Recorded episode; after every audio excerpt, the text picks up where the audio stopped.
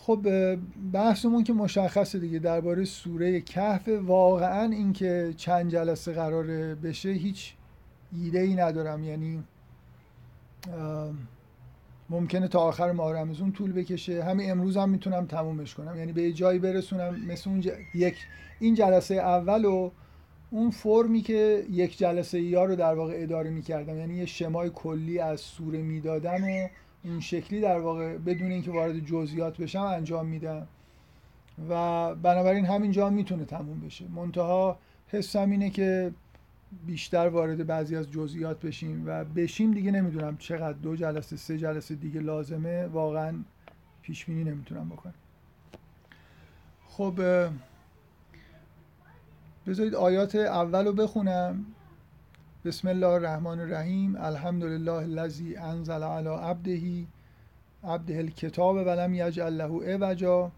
قیما لینذر بعثا شدیدا من لدنه و یبشر المؤمنین الذین یعملون الصالحات ان لهم اجرا حسنا. خب مثل خیلی از سوره ها با ذکر اینکه کتاب نازل شده حالا گاهی اوقات این اصطلاح مثلا کتاب حکیم میاد گاهی همینجور اصطلاحاتی مثل این چیزی که اینجا هست لم یجعل له عوجا.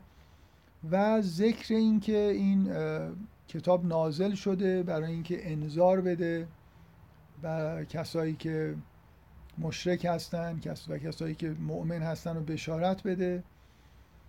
و یه مقدمه در واقع گفته میشه که تا حدود زیادی میشه گفت که حداقل آیات اول مشابه بعضی از سوره های دیگه هست. اما خود سوره واقعا یکی از سوره های بسیار بسیار خاص قرآنه که هیچ شباهتی به هیچ سوره دیگه ای نداره. بعضی از سوره ها مثل مثلا فرض کنید سوره هایی که بهشون میگن حوامیم سب واقعا هفتاشون شبیه همدیگن. یا مثلا فرض کنید بعضی از سوره های مدنی شباهت هایی به همدیگه از ساختار دارن. ولی کف یه سوره که نه محتواش نه ساختارش کلا شباهتی به سوره های دیگه نداره. و یه ویژگی هایی داره که حالا همین امروز می‌خوام در واقع این ویژگی ها رو یه مقدار در موردش صحبت بکنم و اون کاری که همیشه انجام می‌دادیم که اینجا خیلی ساده است در واقع. یه جوری قطعه بندی بکنیم و وارد این بحث بشیم که این قطعات کنار همدیگه چطور یه مفهوم کلی رو احتمالا میرسون ویژگی محتوایی سوره کهف فرضم بر اینه که کسایی که الان قرار این جلسه رو گوش بدن بحثای جلسه قبل رو که توی دفاع اقلانیست رو نشنیدم ولی در این حال نمی‌تونم هیچ اشاره هم به اونجا نکنم. منتها همین چیز رو تکرار می‌کنم همونجوری که تو اون جلسه گفتم کلا سوره کف یه ویژگیش حالت راز آلود بودنش هست. داستان ها داستان های اسرارآمیزی هستن. این خیلی یه فضای خاصی به سوره کف میده که استثنایی. شاید تنها سوره ای که یه شباهت هایی به این داره سوره ساد باشه. منتها اونجا هم از ساختار هم از خیلی جهات دیگه تفاوت های عمده هم با سوره کف داره. سوره کف ساختار خیلی جالبی هم داره. یعنی یکی از ویژگیاش اینه که یه تعداد چهار تا داستان و تمثیل تو این سوره هست و لابلاش متن میاد. یعنی شما تقسیم بندیش حالت اجباری داره. یعنی جور دیگه اصلا نمیشه به نظر من تقسیم کرد. حالا مگر یکی از قطعه ها رو شاید بشه یه مقدار کوچیکتر کرد و این حرفا. ولی چیزی که شما وقتی این سوره رو می‌خونید می‌بینید اینه که یه متن میاد داستان اصحاب کف دوباره یه متنی میاد تمثیل باغ مجددا یه متن میاد داستان موسا و خزر داستان عبد صالح و داستان زلقرنین و نهایتا یه متن دیگه. فقط مسئله اینه که بین داستان عبد صالح و زلقرنین فاصله نیست. مثل اینکه این اون دو تا داستان انگار یکی حساب شدن به هم دیگه چسبیدن بالاخره. این حالت یه متن یه داستان یه متن یه داستان توی این سوره وجود داره که تقسیم بندیش خیلی روشن می‌کنه. برعکس خیلی از سوره ها که شاید در ابتدای کار اصلا فهمیدن اینکه از کجا تا کجا رو باید یه قطعه بگیرید در موردش بحث بکنید ممکنه سخت باشه. در این حال خود این قطعه ها ممکنه مثلا داستان عبدالصالح به وضوح لاعقل دو قسمت داره. یعنی یه مقدمه داره و یه جایی که خود داستان همراهی موسی و خز شروع میشه. یا قطعه متن سوم ممکنه بشه به دو بخش تقسیم کرد. یا خب متنهای دیگر هم همینطور. ولی به از دور که نگاه می‌کنید یه ساختار خیلی روشن این شکلی که متنهایی که کنار داستان ها هست میاد. تقسیم بندی ساده است ولی مشکلی رو حل نمی‌کنه. شما مشکلتون وقتی با این سوره حل میشه که بفهمید این داستان ها چه ربطی به هم دیگه دارن و اون متنایی که لابلای اینا میاد چه ربطی به داستان ها داره. این چیزیه که در واقع معمای این سوره است. قطعه بندی گاهی اوقات خیلی ممکنه کمک بکنه ولی اینجا این قطعه بندی بسیار ساده وجود داره. در عین حال شاید کمک چندانی نکنه برای خاطر اینکه نهایتا شما باید داستان ها رو بفهمید ارتباطشون رو با هم بفهمید و اینکه این متنا لابلای اون قطعه ها چی کار دارن می‌کنن. یکی از ویژگی های این سوره اینه که داستاناش مخصوص این سوره شما غالبا داستان های قرآن بارها یا لاقل دو بار تکرار میشن. این چهار تا داستان و سه داستان و یه تمثیلی که تو این سوره هست مطلقا تکراری نیستن. یعنی همینجا فقط بهشون اشاره میشه و تموم میشه. و نکته دیگه این که تقریبا اجماع بر اینه که قصص انبیا نیستن اینا. اینا افراد مؤمنی هستن که آدم های صالحی هن آدم های جز اولیاء خدا هستن ولی پیامبر به معنای متداولش نیستن. خب این در واقع شما اگه یه همچین متنی رو امروز ببینید یه متنی ببینید که یه متن اومده یه داستان یه متن. من بگم الان یه همچین متنی وجود داره. متن داستان متن داستان متن داستان. انتظارتون چیه؟ متن اول یه مقدمه باشه به کل ماجرا. بعد احتمالا هر داستانی که میاد متن بعدی نتیجه گیری از اون داستان باشه. یه جوری به اون داستان ربط داشته باشه. بعد دوباره داستان بعدی که میاد متن بعدیش یا قبلیش بالاخره یا مقدمه داستان بعد باشه یا مؤخراش باشه. و این سوره رو که می‌خونید این احساس بهتون دست نمیده. من حالا کم کم در مورد اینکه تو متنا چی میگذره. من اون قطعه های غیر داستانی رو فعلا میگم متن. نمی‌دونم چی بگم بهش. کلش که متنه ولی حالا فعلا به همین اسم ازش یاد می‌کنیم. مشکل در واقع فهمیدن ارتباط داستان ها و این متن ها با این داستان است.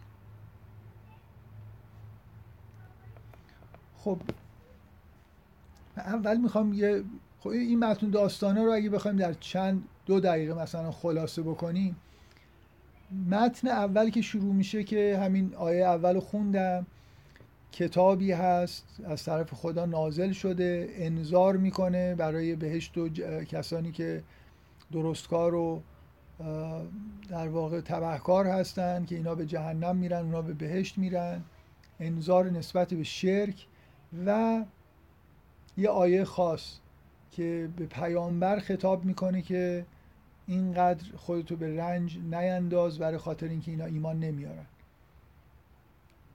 و یه آیه دیگه در مورد اینکه چیزهایی که در زمین قرار داده شده زینت و این زینت پایدار نیست و از بین میره. این مقدمه ایه که تو این سوره هست. خب فعلا حالا ما هنوز وارد سوره نشدیم. خیلی معلوم نیستیم به کجاش به چی ربط داره. جلوتر که میرید داستان اصحاب کف چند تا جوان که ایمان آوردن و خداوند اینا رو در یه غاری به مدت حالا 309 سال در غار هستن همراه با یه سگی و بعد میان بیرون و داستانی که همه میدون دوباره یه متن میاد متن بعدی قسمت عمدهش مجددا درباره اینه که آدمای درستکار به بهش میرن آدمای بدکار به جهنم میرن و اینکه اون بهش و جهنم این مقدار توصیف میشه. بعد اون تمثیل باغ میاد یه مردی هست که مغرور شده به باغ خودش فکر می‌کنه که این ابدیه در حالی که دوستش بهش تذکر میده که این اینجوری نگاه نکنه و خداوند شکرگزار باشه و خداوند اینو داده اگه بخواد می‌گیره نهایتا این ماجرا اینجوری تموم میشه که این نعمت ازش گرفته میشه.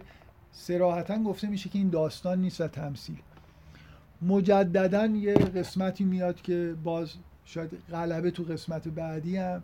احوال آخرت اینکه هشت اتفاق میفته و مجددا در قطعه دوم در متن دوم این موضوع تکرار شده بود. در متن سوم به این زینت بودن حیات دنیا اشاره میشه. تا اینکه دوباره دوتا داستان موسا و خزر و زلقرنین میاد. آخرش هم یه متنی هست که به مجازات و آخرت اشاره میشه به مسئله توحید هم اشاره میشه. این چیزیه که شما می‌بینید تو این سوره. مطلقا به نظر می‌رسه داستان ها ارتباطی با آخرت ندارن. نمیشه گفت به توحید ارتباط ندارن ولی داستان هایی هستن با یه فضایی جدای از این چیزهایی که انگار توی این متن داریم می‌بینیم. چیز نکاتی که توی سوره هست که معمولا در موردش ما صحبت می‌کنیم اینه که اون مفاهیمی که مثلا واجه هایی که واجه های اصلی هستن چی هستن چه مفاهیم عمده هستن قطعا یکی از واجه های مهم این سوره زینت. قطعا یکی از واجه های مهم سوره رشده که توی داستان ها بیشتر میاد. اصحاب کف رشد می‌خوان موسا به خزر میگه که از تبعیت بکنم که رشد پیدا بکنم. و قطعا یه نکته خیلی مهم اینه که تکرار واژه رب که خب با رشد ارتباط داره توی این سوره بسیار بسیار زیاده. بیشتر از واژه الله تکرار شده و یه جوری در بین تمام سوره های قرآن شاید از این نظر یه ویژگی مهم براش به نظر برسه. و خیلی واژه هم هست که واژه های اختصاصی این سوره است. من نمی‌خوام به همشون اضافه بکنم اشاره بکنم برای خاطر اینکه توی این جلسه نمی‌خوام اصولا وارد خیلی از جزئیات بشم.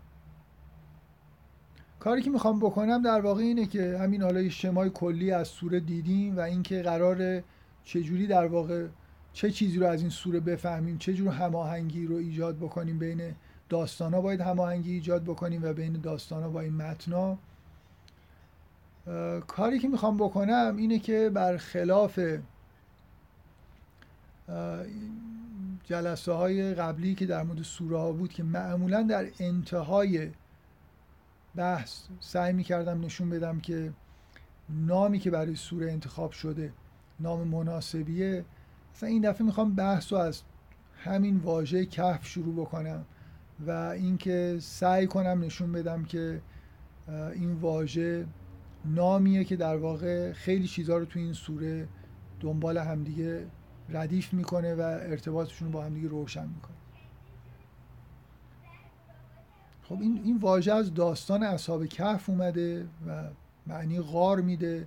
جایی که این جوانهایی که تازه ایمان آورده بودن بهش پناه می‌برن و مدتها در خواب میمونن تا اینکه خداوند اینا رو بیدار می‌کنه در یه جهانی که کاملا تغییر پیدا کرده و امنیت داره. یه لحظه از سوره و واژه ها و آیه ها و اینا دور بشیم یه واقعیت خیلی ساده ای رو که به نظر من این مفهوم کف در واقع به طور تمثیلی داره بهش اشاره می‌کنه رو در موردش صحبت بکنیم بعدا وارد داستان اصحاب کف و بقیه داستان های سوره بشیم. می‌خوام بگم الان کلا این حرفی که دارم می‌زنم جدای از اینی که در مورد سوره کف داریم صحبت می‌کنیم.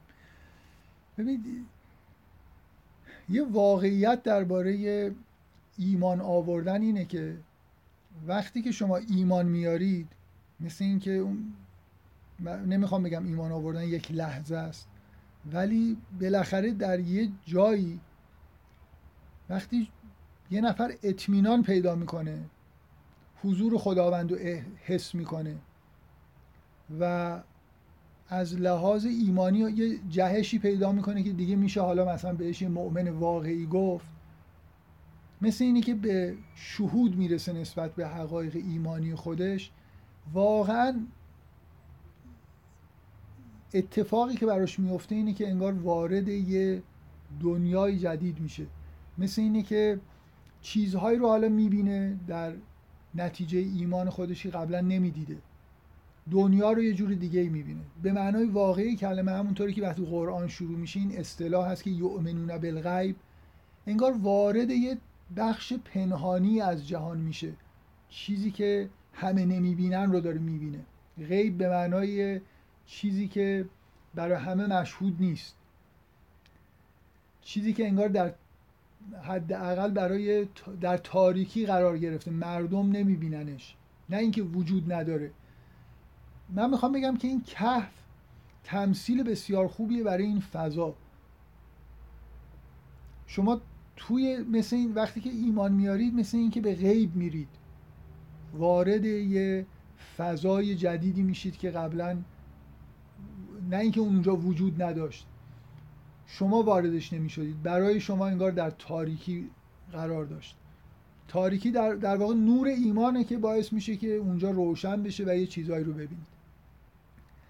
بنابراین من می‌خوام بگم که این اتفاقی که برای اصحاب کف میفته به طور تمثیلی برای هر مؤمن واقعی میفته از یه درجه ایمانه مؤمن که فراتر میره انگار به یه کهفی رسیده. وارد یه فضای جدیدی شده یه فضای غیب و پنهانی که تا حالا در واقع نمیدهش. اون توی اون فضای پنهانی ماجراهای اتفاق میفته یعنی حالا بسته به درجه ایمانه آدم در یه حد خیلی ساده یه کسی که ایمان داره به معنای واقعی کلمه دعا می‌کنه می‌دونه که صداش شنیده میشه می‌دونه که استجابت دعا هست و خیلی چیزا در واقع که برای آدم عادی که ایمان نداره اصلا ممکنه معنیدار نباشه براش معنیدار میشه تا اینکه اصلا تو اون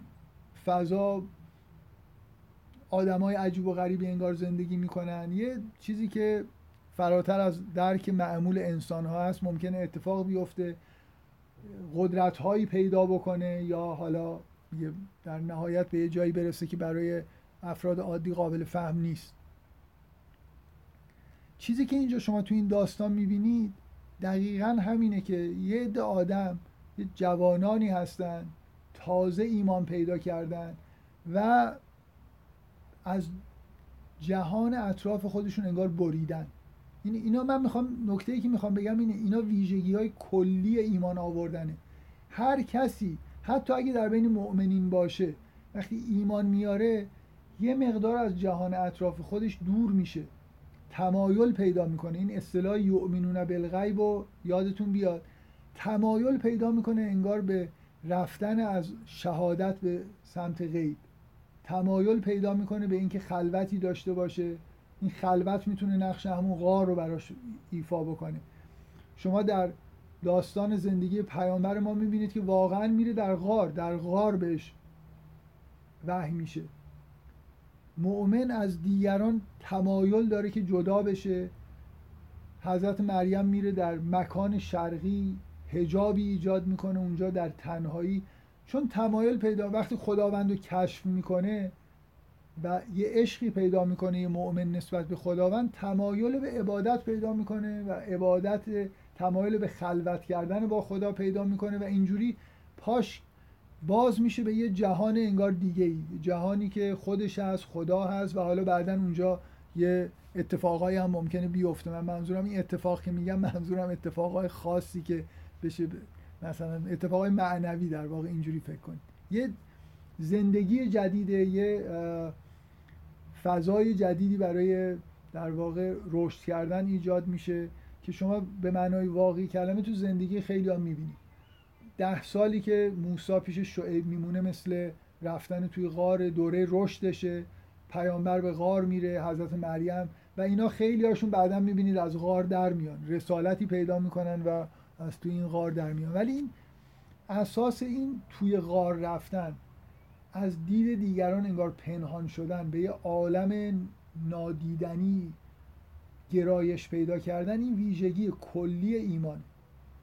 و نکته ای که در واقع توی این سوره هست همونطوری که جلسه قبل بهش اشاره کردم که از همین داستان اصحاب کف شما وارد این فضا میشید اینه که در واقع این سوره می‌خواد این فضا این جهان غیب موجود در همین کره زمین که انسان دارن زندگی می‌کنن و همه بهش دسترسی ندارن و انگار یه پرده از روش کنار بزنه و شما ببینید که اونجا چه اتفاقایی میفته آدم های عجیب و غریبی وجود دارن که ممکنه شما با اینا مثلا فرض کنید در این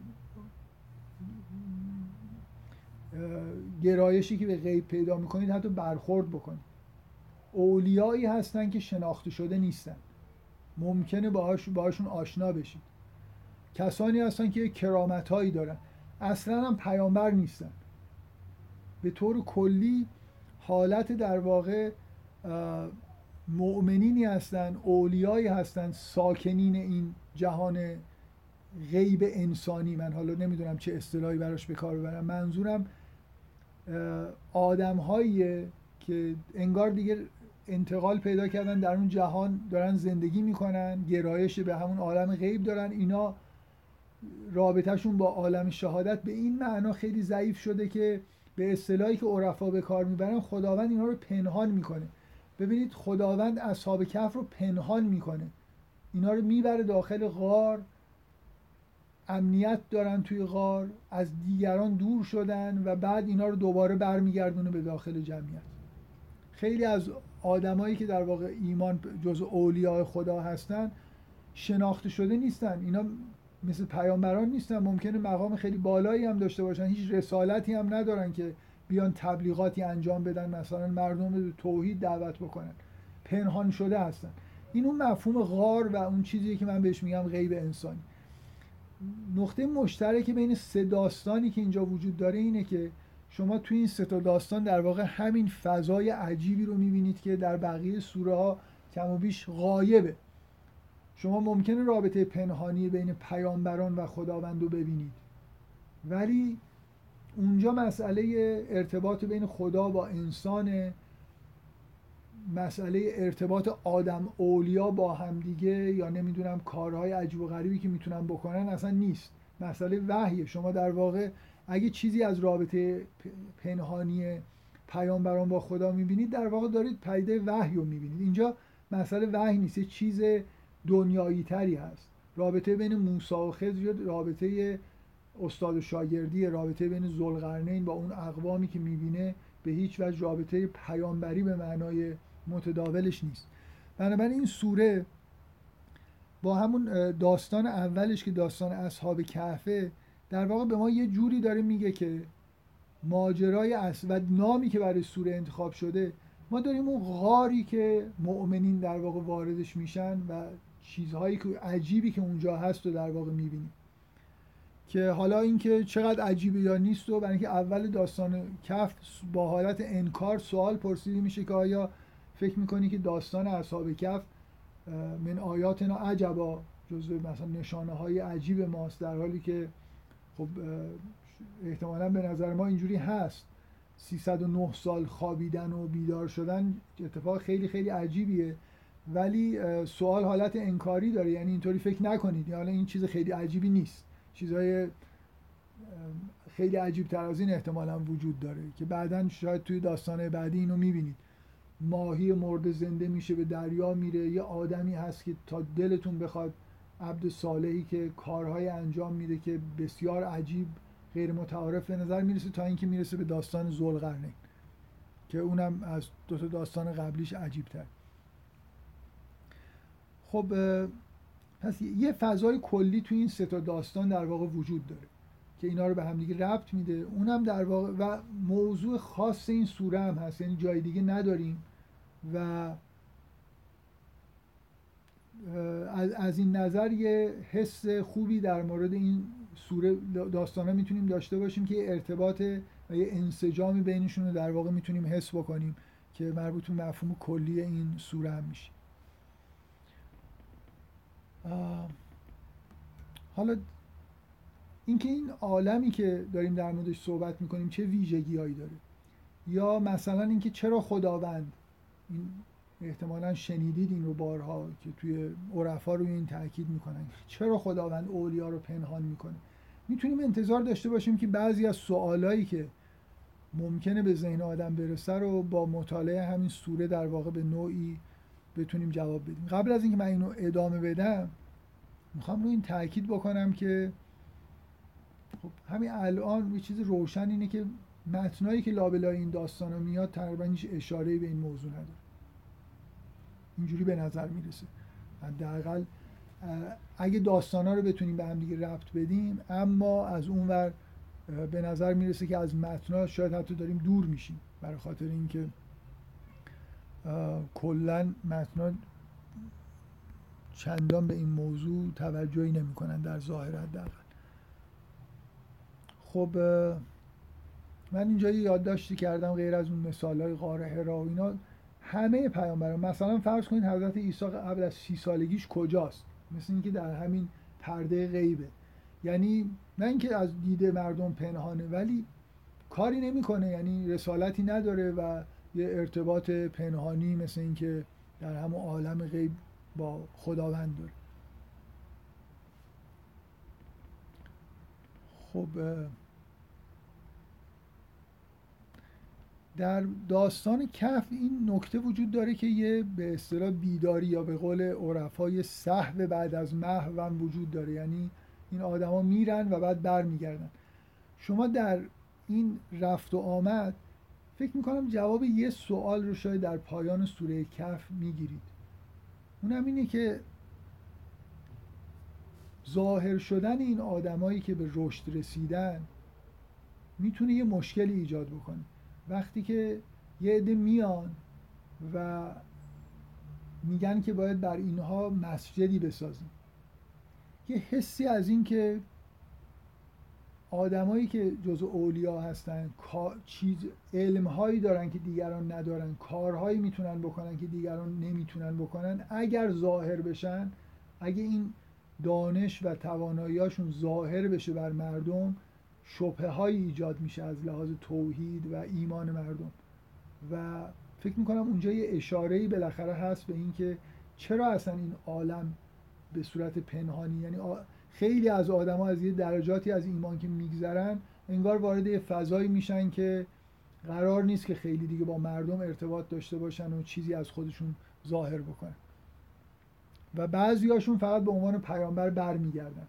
این اصطلاح برگشتن توی عرفان خیلی زیاده دیگه. یعنی این اسفار اربعه که مثلا میگن نهایتش اینه که در یه مرحله خداوند به این افرادی که سیر کردن و رشد کردن دستور میده که برگردن و دیگران رو با خودشون در واقع بیارن که خیلی کار دشواری همه این مأموریت رو پیدا نمی‌کنن. پیامبران اون اولیایی هستن که از این سفر به غیب برمیگردن. خب خیلی چیز خیلی روشنه که اصولا هیچ چاره ای نیست. من الان همین هی مرتب اشاره به اصطلاحات عرفا می‌کنم. محتوای این سوره که یه جوری انگار درباره جهان اولیا و عرفایی هست که عرفا آدمایی هستن حداقل در حد ادعا که از همین جنس هستن. آدمایی که پیامبر نیستن ولی مدارجی از رشد رو طی کردن و به یه جایی رسیدن و کارهایی می‌تونن بکنن و دانشهایی دارن چیزهایی می‌بینن مکاشفات دارن چیزهایی می‌بینن که دیگران نمی‌بینن و همینطور کارهایی می‌تونن بکنن که دیگران نمی‌تونن بکنن به اصطلاح کرامت دارن. این ویژگی با سوره کف این که تقریبا هیچ جای قرآن ما نه یه سوره حتی مجموعه آیه‌ای که بتونیم بگیم به همچین چیزی مستقیما اشاره می‌کنه نداریم. شاید به همین دلیله که این سوره و مخصوصا داستان موسی و خضر بسیار بسیار زیاد مورد توجه عرفا بوده. شهرهای خیلی زیادی در موردش نوشتن و به معنای واقعی کلمه هم خب خیلی داستان مهمیه. من بدون شک فکر می‌کنم داستان موسی و خضر توی قرآن هیچ داستانی در قرآن نیست که در این حد جا برای فکر کردن داشته باشه. خیلی از داستان از نظر احساسی روی آدمی تاثیرهای خیلی قوی می‌ذارن ممکنه باعث هدایت بشن. موسی و خضر تا دلتون بخواد سالها می‌تونید بشینید به این داستان فکر کنید سعی کنید بفهمید و ازش نتیجهایی در بیارید. در مورد مسئله شر در مورد مسئله رابطه مثلا استاد و شاگرد هر چی و عرفا کلی در مورد از زاویه های مختلف در مورد داستان موسی و خضر مطلب نوشتن و شعر گفتن و بحث کردن. حالا بگذاریم از اینکه با بعضی از داستانهای غیر قرآنی قاطی شد. خب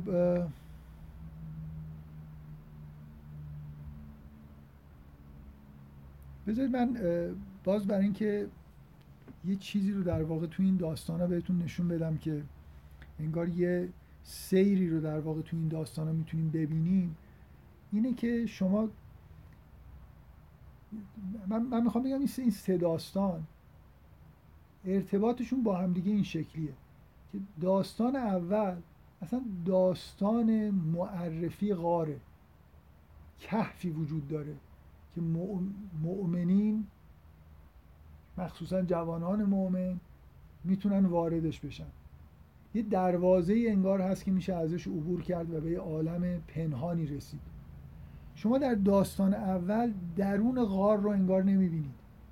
اینا فقط میرن اونجا میخوابن. سگشون حتی در به اصطلاح دهانه غار هست. اینا هم خیلی تو نرفتن. من دارم به حالت تمثیلی در واقع از داستان صحبت می‌کنم. یعنی منظورم اینه که ببینید اصلا زاویه دید مثل اینه که ما از انگار داستان داره از بیرون غار تعریف میشه. ما فقط می‌بینیم که اینا میرن تو غار. در درون غار چیزی به ما نشون داده نمیشه. اینا میرن اونجا میخوابن و در میان. ما هم انگار رفتن داخل و بیرون اومدنشون می‌بینیم. در داستان موسی و خضر انگار دیگه توی غار رو دارید می‌بینید دیگه. یعنی با همراه با موسا شما وارد غار شدید وارد اون فضای غیبی که نمیشه دید شدید. دارید یه ارتباط عجیبی بین موسا با خز و یه انسان بسیار عجیبی. ببخشید من اصطلاح خز رو به کار می‌برم ولی اصطلاح قرآنی نیست. باید بگم عبد سالم تا اونقدر شهرت پیدا کرده که اشکال نداره. من هیچ اعتقادی به این که عبد صالح لزوما باید خزر باشه ندارم. هرچند که روایت های وجود داره که به هر حال این دوتا چیز رو به همدیگه ربط میده. اصلا مهم نیست اینجا. عبد صالح یا حالا با اسم خزر ازش یاد بکنید شما اونجا ماجراهایی رو دیگه می‌بینید که در اون عالم غیب داره. عالم غیب که میگم منظورم این عالم غیب انسانی شاید بتونم بهش بگم. داره اتفاق میفته بین این اولیا چی داره میگذره و می‌بینید که چقدر عجیب و غریبه. و نکته که می‌خوام بگم اینه که به مراتب وقتی به داستان زلقرنین می‌رسید این مسئله تشدید میشه. دیگه انگار به ته غار رسیدیم. یعنی این روند غیر عادی شدن در داستان اول بسیار بسیار انگار حالت ابتدایی داره. وقتی که به داستان دوم می‌رسید به یه چیزای خیلی عجیبی می‌رسید. یه عبد صالحی که کشتی مردم رو سوراخ می‌کنه پسر بچه رو می‌کشه. و بعد بیهوده مثلا می‌خواد یه دیوار در حال فرو ریختن رو تعمیر بکنه که همه اینا مورد اعتراض موسای عاقل که عاقلانه داره نگاه می‌کنه به ماجرا قرار می‌گیره. منتها ببینید من فرق بین داستان زلقرنین با داستان عبد صالح اینه. لاقل وقتی من داستان عبد صالح رو می‌خونم اولا می‌فهمم که اینجا اینا دارن چیکار می‌کنن و ماجرا چیه؟ سواری کشتی شدن و خز داره سوراخش می‌کنه.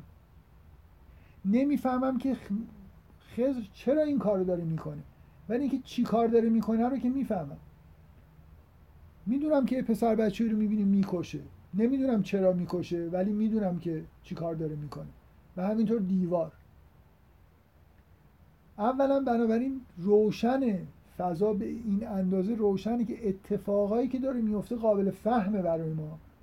ثانیا اینکه بعدا در انتهای داستان اصلا حتی چراش رو هم می‌فهمیم. یعنی کاملا همه چیز برای ما روشن میشه. ولی داستان زلقرنین در یه عمقی قرار داره از این غار که اصلا شما نمی‌فهمید چه اتفاقی داره میفته مسئله این نیست که زلقرنین چیکار داره می‌کنه. اصلا معلوم نیست زلقرنین به کجا رفته. چه, چه چیزی داره اونجا مشاهده می‌کنه. یعنی چی خورشید داره میره توی چشمه گل.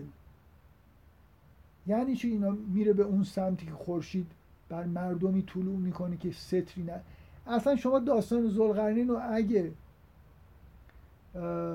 چی میگن انصاف داشته باشید باید بگیم اصلا نمی‌فهمیم چه اتفاقی داره میفته نه چراهاش یه عجوج و معجوج چی. حالا یه چیزایی شنیدیم ولی واقعا یه آدمی داره قرآن رو می‌خونه مثلا فرض کنید حالا یه سری اطلاعات این بر نداده باشن چیزی از این داستان در دستگیرش نمیشه اصلا هیچ شباهتی به واقعیت دیگه نداره. می‌دونید اونجا کشتی هست قتل هست نمی‌دونم تعمیر دیوار هست. چرایی اینه که این افعال چرا دارن صورت می‌گیرن؟ فضا رو می‌فهمیم افعال رو می درک می‌کنیم مشابهش رو می‌دونیم که انجام میشه ولی مشکل داریم که چرا؟ از نظر اخلاقی مثلا آیا ایراد داره نداره؟ داستان زلقرنین در یه عمقی داره اتفاق میفته که رک و راست ما اصلا نمی‌فهمیم چه خبره. و هیچ توضیحی هم در موردش داده نمیشه. ببینید داستان زلقرنین تفاوتش با داستان موسا و خزر اینه که دیگه موسایی وجود نداره تو این داستان. تو داستان موسا و خزر ما چون همراه موسا هستیم همراه یه پیامبری هستیم. دقت بکنید پیامبر دقیقا اون آدمیه که واسطه بین غیب و شهادته. آدمی که غیب رفته برگشته یه چیزایی داره به ما میگه. حضور موسی توی داستان موسی و خزر باعث میشه که ما مثل مخاطب درجه دوم باشیم نسبت به داستان. ما همراه موسی هستیم. موساست که داره این داستان رو همراه با ور اون ور میره. و چون می‌پرسه خزر رو به سخن در میاره و ما تقریبا میشه گفت داستان دوم وقتی تمام میشه همه چیز رو فهمیدیم. با خیال راحت میریم تو داستان سوم. داستان سوم هیچ پیامبری همراه ما نیست و ما یه چیزایی می‌بینیم. هم عمق اون حالت به اصطلاح غیبیش زیاد شده همین که چون هیچ کس برای سوالی از ذوالقرنین نمی‌کنه که این چی دیدی؟ خورشید توی این وجده ها چه چیزی رو وجدان کردی؟ چه چیزی رو اینجا دیدی؟ چی فکر می‌کنی؟ هیچ سوال و جوابی نیست. فقط ما رها شده همراه با ذوالقرنین یه چیزایی رو که داره می‌بینه و انجام میده رو ما می‌بینیم. انجام دادنش رو از هیچ کدومش هیچ سر در نمیاریم و داستان همونجا تموم میشه. بنابراین یه می‌خوام بگم این ستا داستان در واقع یه نظمی داره. یکی از دهانه غار شروع میشه که اصلا انگار داره به ما میگه که یه غاری هست. جوانان مؤمن دنبال رشد را به غار می‌بریم. من و شما هم می‌برن. ما جوان هم چند نفرمون ممکنه بشه اسم خودمون جوانان بذاریم ولی حالا به هر حال یه موقع جوان بودیم. آدمایی در حال رشد تازه مؤمن می‌تونن وارد این فضا بشن. این چیزی که تو داستان اول می‌بینیم. و داستان دوم یه مقدار عمیقتر و داستان سوم اصلا استثنایی ترین داستان قرآنه که نامفهوم ترین داستان قرآنه که توضیح نامفهوم عمیقه و هیچ توضیحی هم در موردش نیست.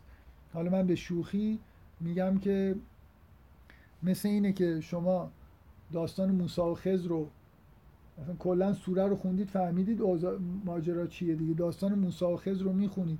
راه حلاش مثل حل المسائل راه حلاش آخر خز بهتون در مقابل موسی توضیح داده.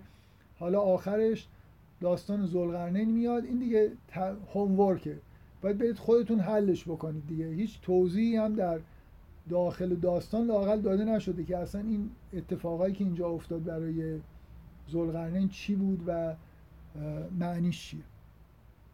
بنابراین حالا این سه تا داستان هم محتوای مشترک به معنایی دارن. حالا وارد جزئیاتشون که نشد. چون بالاخره وارد جزئیات که میشید هر کدومشون یه چیزی دارن میگن. یه جنبه ای از همون در, در واقع جهان رو جنبه ای نه از اون عالم غیب انسانی رو بلکه یه جنبه از جهان رو چیزهایی در مورد انسان رو اونجا شما می‌تونید ببینید. که شاید تو عالم شهادت نبینید یا به این وضوح نتونید ببینید. بنابراین حالا وارد جزئیات نشدیم. از دور که نگاه می‌کنیم سه تا داستانن به همدیگه مرتبطن سلسله مراتب دارن و نهایتا الان از وقتی آقای فرهادی توی ایران معروف شده این اصطلاح پایان باز خیلی در مورد فیلم ها به کار میره که این داستان زلقرنین هم مثل پایان بازه. از این نظر که اصلا معلوم آخرش نمی‌فهمید چی شد. داستانه که تموم میشه بیشتر سوال تو ذهنتون مونده تا اینکه جواب بگیرید در حالی که جوابای داستان موسی و خضر رو بهتون دادن. پس بذارید من الان از اول تا اینجا اون تمثیل رو فعلا بذاریم کنار. این سه تا داستان رو می‌تونیم بگیم یه چیزکی یه ارتباطی بینشون تونستیم برقرار بکنیم. که توی سوره کف یه بینظمی به اون معنا که سه تا داستان پراکنده و عجیب و غریب فقط مثلا رابطهشون این باشه که خیلی شگفت انگیزن اینطوری نیست. محتوای مشترکی دارن و یه حالت سیر و روال خاصی هم دارن. من کار بعدی که باید بکنم اینه که برگردم به متنا اشاره بکنم و سعی کنم بگم که متنا چه ارتباطی با این داستانه دارن و اون تمثیل. اما یه موضوعی که توی گروه تلگرامی هم مطرح شده و خوب همین الان در موردش بحث بکنم اینه که این داستان ها واقعی هستن یا نیستن.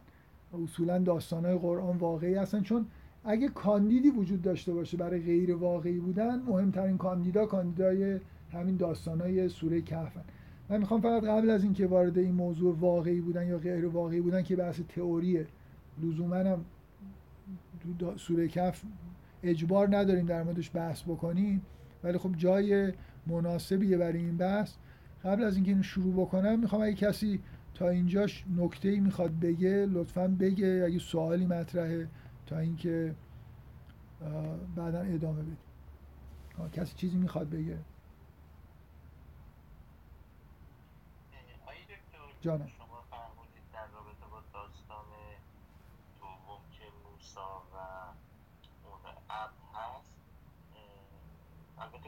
مثلا آخرش انگار همه چیز برای ما روشن میشه. ولی اون قسمت قبل از اون سه اتفاق انگار روشن نمیشه دیگه. یعنی درسته اون اب که حالا معروف به خیز هست یه جوابهایی برای اون سه تا کار خودش بیان می‌کنه. ولی اون قسمت قبلش که که مجموع البحرین کجاست و اون ماهی چی شد؟ بله یه قسمت هایش مبهم باقی میمونه.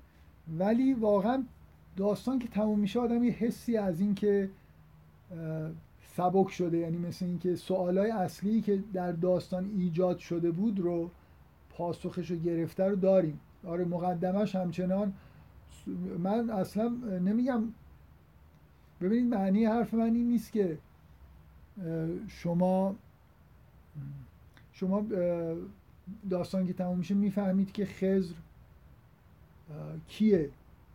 مجموع البحرین کجاست؟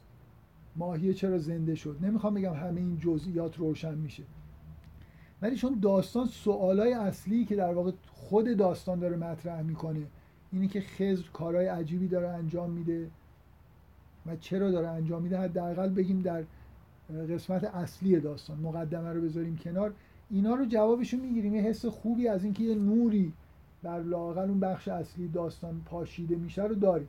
ولی همونطوری که شما میگید خیلی سوالای دیگه میمونه. اصلا علت این که من میگم این بیشترین داستانی که بیشترین فکر رو میشه در موردش کرد یکی از فلسفی ترین عرفانی ترین داستان های قرآن به این معناست که مسئله شر در به مسئله شر ربط داره. به خیلی از مسائل عمده ای که توی عرفان و شناخت ما از جهان مربوطه ارتباط پیدا می‌کنه. اینا همه ابهامش باقی میمونه. یعنی همچنان شما می‌تونید بپرسید که چطوریه که یه عبد صالح یه پسری رو می‌خواد بکشه مثلا؟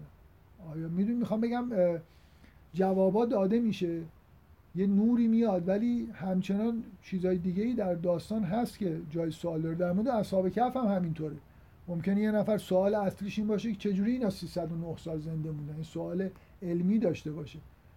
یا تعدادشون چند تا بوده که این سوالم سوال بیشترین سوالی که پرسیده شده تا حالا در تاریخ.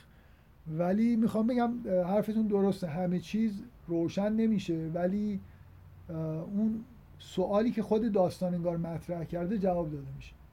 ولی خب هواشی داره که همچنان مشخص نیست. در واقع نکته ای که شما دارید میگید که اول داستان یه شباهتی یه خورده به این داره. یعنی اینکه اصلا ما نمی‌فهمیم چه اتفاق اینا اول داستان نمی‌فهمیم اینا اصلا کیان. مجموع البحرین چیکار می‌خوام بکنم؟ حالا من خود داستان رو اجازه بدید در موردش توی جلسات آینده که صحبت می‌کنیم از لحاظ همین فرم بیان و اینا نکات زیاد و جالبی داره. به هر حال نکته ای که میگی درسته. اتفاقایی در اون داستان میفته قبل از آشنایی موسی و خز که اونا رو ما همچنان می‌تونیم مثل داستان زلقرنین به عنوان مجهول بهش نگاه بکنیم. بسیار خوب. بذارید من نه خیلی مفصل ولی یه توضیح کلا بدم. که چون قبلا گفتم توی جلسات که فرض من بر این یعنی الان این سوره کف رو هم همونطور که قبلا گفتم با این فرض در موردش بحث می‌کنم که داریم در مورد داستانهای واقعی صحبت می‌کنیم. اینا آدم های واقعی هستن اتفاقایی که براشون شهر داده میشه واقعا افتاده.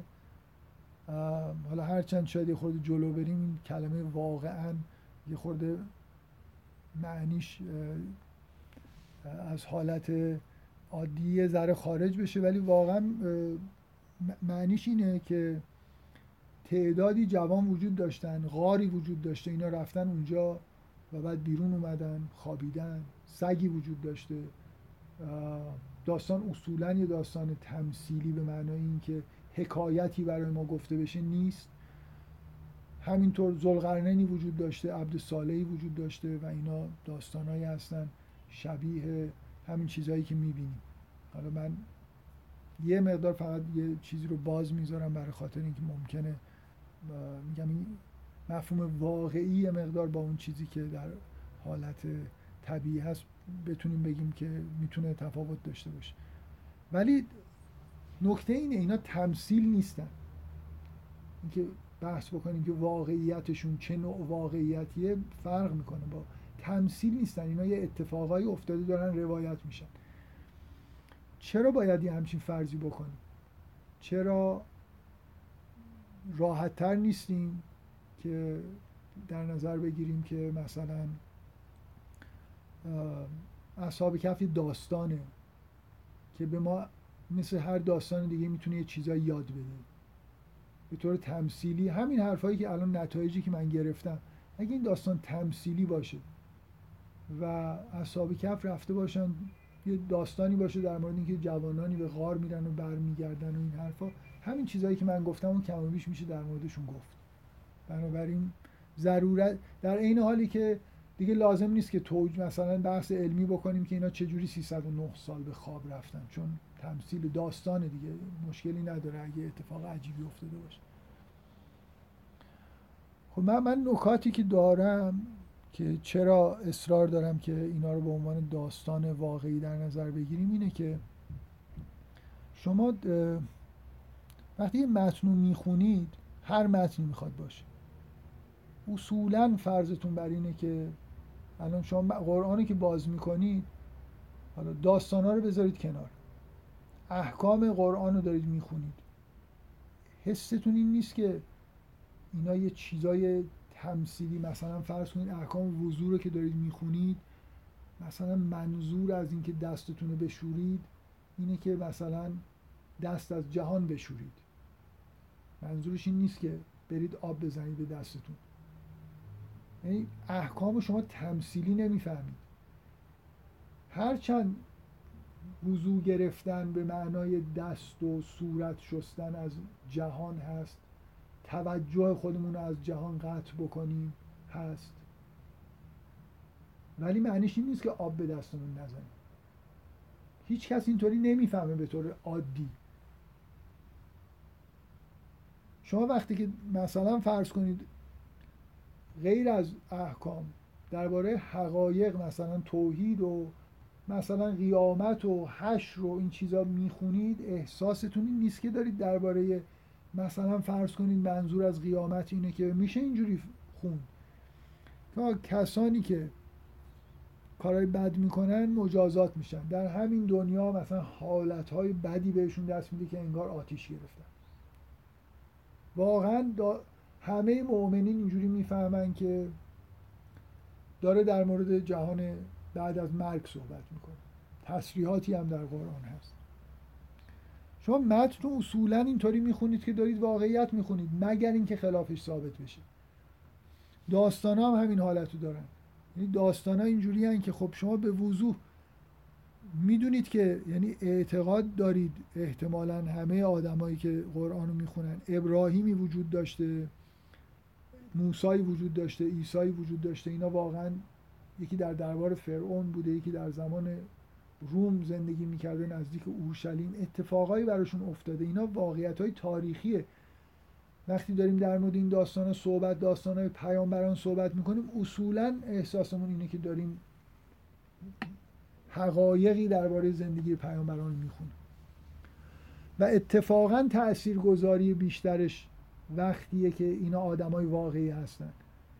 یعنی من اگه ابراهیم یه شخصیت داستانی ساخته شده توسط ذهن مثلا ذهن یه آدم باشه اونقدر تحت تاثیر قرار نمی‌گیرم که واقعا این آدم یه انسانیه که داره این کارا رو می‌کنه.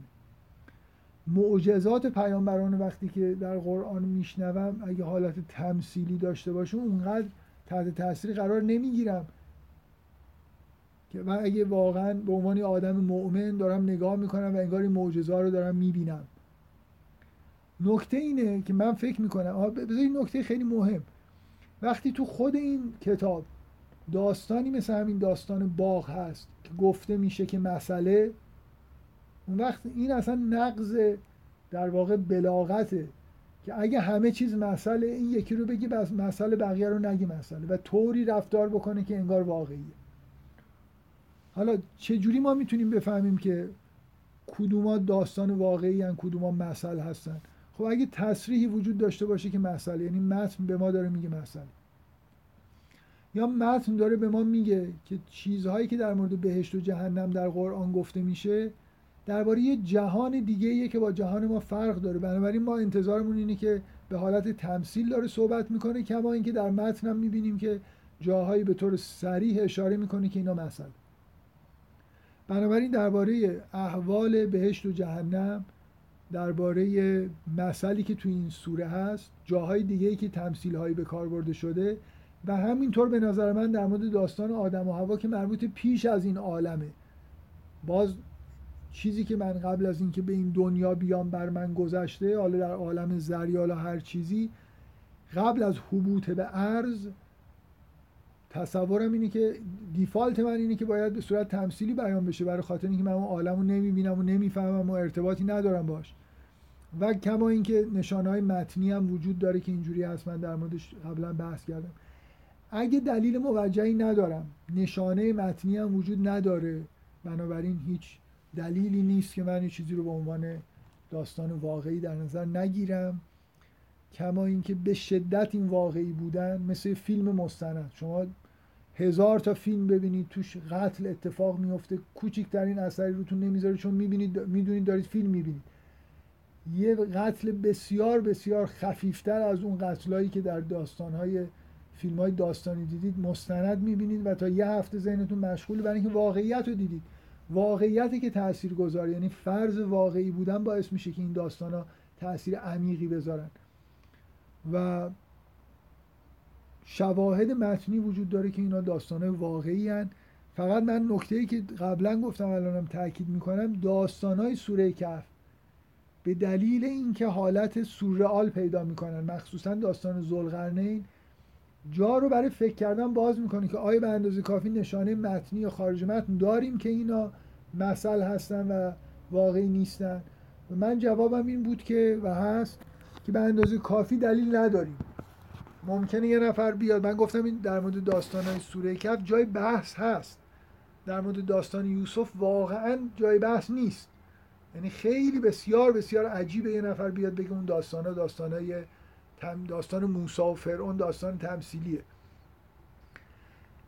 و حالا به هر حال فرض ما واقعی بودن واقعی بودن تاثیر نشانه های متنی به لهش وجود داره. اساسا اعتقاد به واقعی بودن در واقع چی میگن دیفالت ماست اون پیشفرز ماست. خلاف اینو باید یه نفر ثابت بکنه. و من فقط می‌خوام به این اشاره بکنم که خود این نکته جالبه که یکی از دوستان که تو این گروه این مسئله رو مطرح کرده بود و من شاید به همین دلیلی که اینجا دارم در موردش صحبت می‌کنم خود ایشون هم اگه دقت بکنید داره سعی می‌کنه دلیل بیاره که اینا تمثیلن. خب منم حرفم همینه. اگه دلیل قانع کننده بیارید ما قانع میشیم. من, من نمیگم که همه چیز الا بلا واقعیه. هر داستانی رو دلیل به اندازه کافی آوردید. مثلا یه نفر می‌تونه بیاد بگه من از لحاظ علمی مطمئنم که مرده زنده نمیشه. بنابراین اگه در یه داستانی بیاد که مرده زنده شد پس این داستان تمثیلیه. خب این یه دلیلیه دیگه. دلیل خارج از متنه. یعنی به دلیل اینکه یا مثلا یکی بیاد بگه آقا من که می‌دونم خورشید توی چشم غروب نمی‌کنه. پس این داستان تمثیلیه نمی‌تونه واقعی باشه. این یه دلیل محتواییه. من, من مطلقا مشکلی ندارم با اینکه دلایلی کسی بیاره و بخواد بگه که بعضی از داستان ها یا بعضی از قسمت های داستان ها تمثیلی هستن به معنای اینکه واقعی نیستن. من حسم اینه که همه کسایی که از جمله مثلا آقای دکتر عبدالکریم سروش همه کسایی که علاقه دارن به اینکه یه مقدار بار واقعی بودن داستانها رو در قرآن کم بکنن اولا مسئله تعارض با علم و اینا کلا پیش نمیاد. که خب برای خیلی ها این مسئله ممکن مهم باشه. این نکته مهم دیگه که بارها من گفتم تصور یه عده انگار اینه که اگه داستان واقعی باشه دیگه تعویل نداره. خطای اصلی به نظر من اینجاست که اگه مثلا فرض کنید فرض کنیم که حضرت عیسی واقعا معجزاتش واقعی بوده دیگه معنای پنهانی و نمی‌دونم تعویل عرفانی براش نمی‌تونیم بیاریم. در حالی که مطلقا اینجوری نیست. یعنی من صد بار تا حالا فکر کنم این نکته رو گفتم و همون حالا حداقل در قرن بیستم این روانکاوی یون که به وجود اومده اونجوری هم میشه در واقع یه نگاه علمی به مسئله داشت که وقایع وقایعی که واقعا اتفاق میفتن بار تمثیلی دارن و وقتی خداوند وقایع رو برای ما گلچینش رو در واقع تمام انگار علم همه احادیثی که تا حالا حادث شدن رو خداوند داره بنابراین می‌تونه حدیثی رو برای ما بیاره. که داستانی رو روایت بکنه که بار تمثیلی مورد نظر رو داشته باشه و واقعی هم باشه. ما برای اینکه یه مفهومی رو به طور تمثیلی بیان بکنیم باید داستان بسازیم. و یه نکته رو فقط فراموش نکنید که داستانهای واقعی رو هم خداوند ساخته. یعنی یه خداوند راوی یه چیزی در واقع نیست که خارج از انشاش باشه. یعنی خود این واقعیت هایی که در عالم می‌بینیم روایت های داستان هایی هست که خداوند اینا رو ساخته و روایت می‌کنه برای ما. دو بار روایت می‌کنه. یه بار به صورت واقعیت در میاره یه بارم واقعیت رو در کتاب ذکر می‌کنه.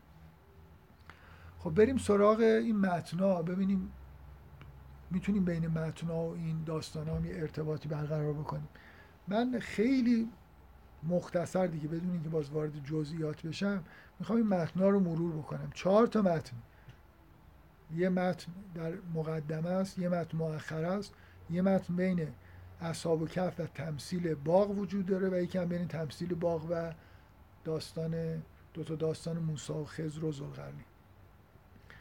مقدمه اول و اگه بخوایم محتواش رو نگاه بکنیم مقدمه سوره رو. میگه ستایش برای خدایی که کتابی رو فرستاده لم یجعل له عوجا من لیون زر بحثا شدیدن کتابی که برای انذار اومده که تبهکاران مجازات میشن و مؤمنین بشارت داده میشن که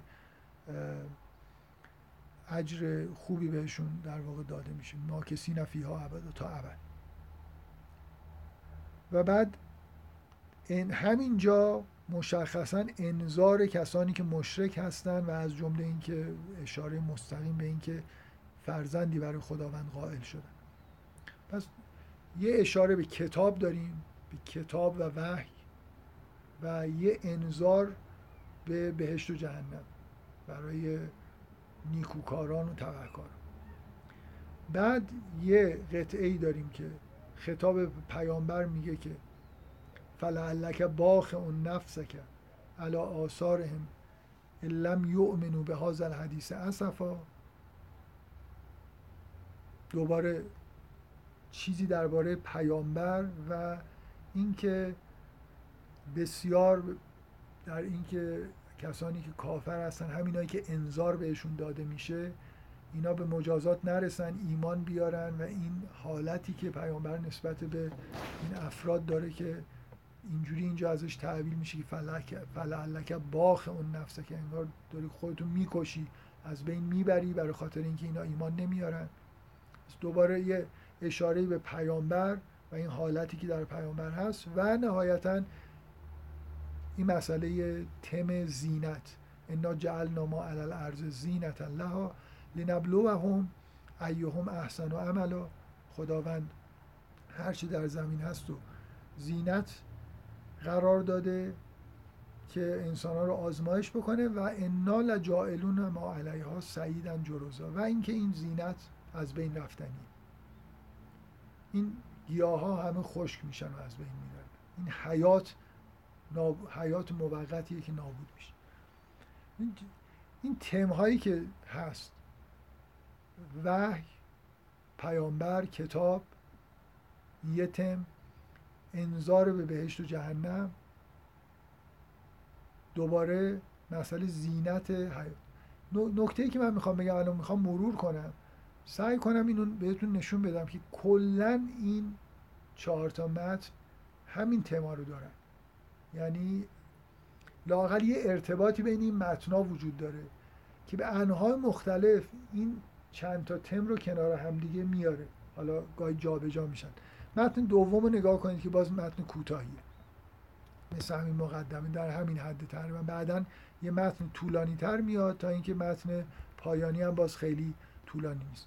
متن دوم از اونجایی در واقع میگه وطل ما اوهی الیک من کتاب من کتاب رب کلا مبدل کلماتی ولن تجد من دونه ملتحد خیلی شبیه همون آیه اول دیگه. اشاره می‌کنه به وحی انزال کتاب که کتاب کلماتش هم تبدیل ناپذیرن مثل همون لم یجعل له عوجا مثل اینکه با یه عبارت دیگه انگار اون آیه نوشته شده.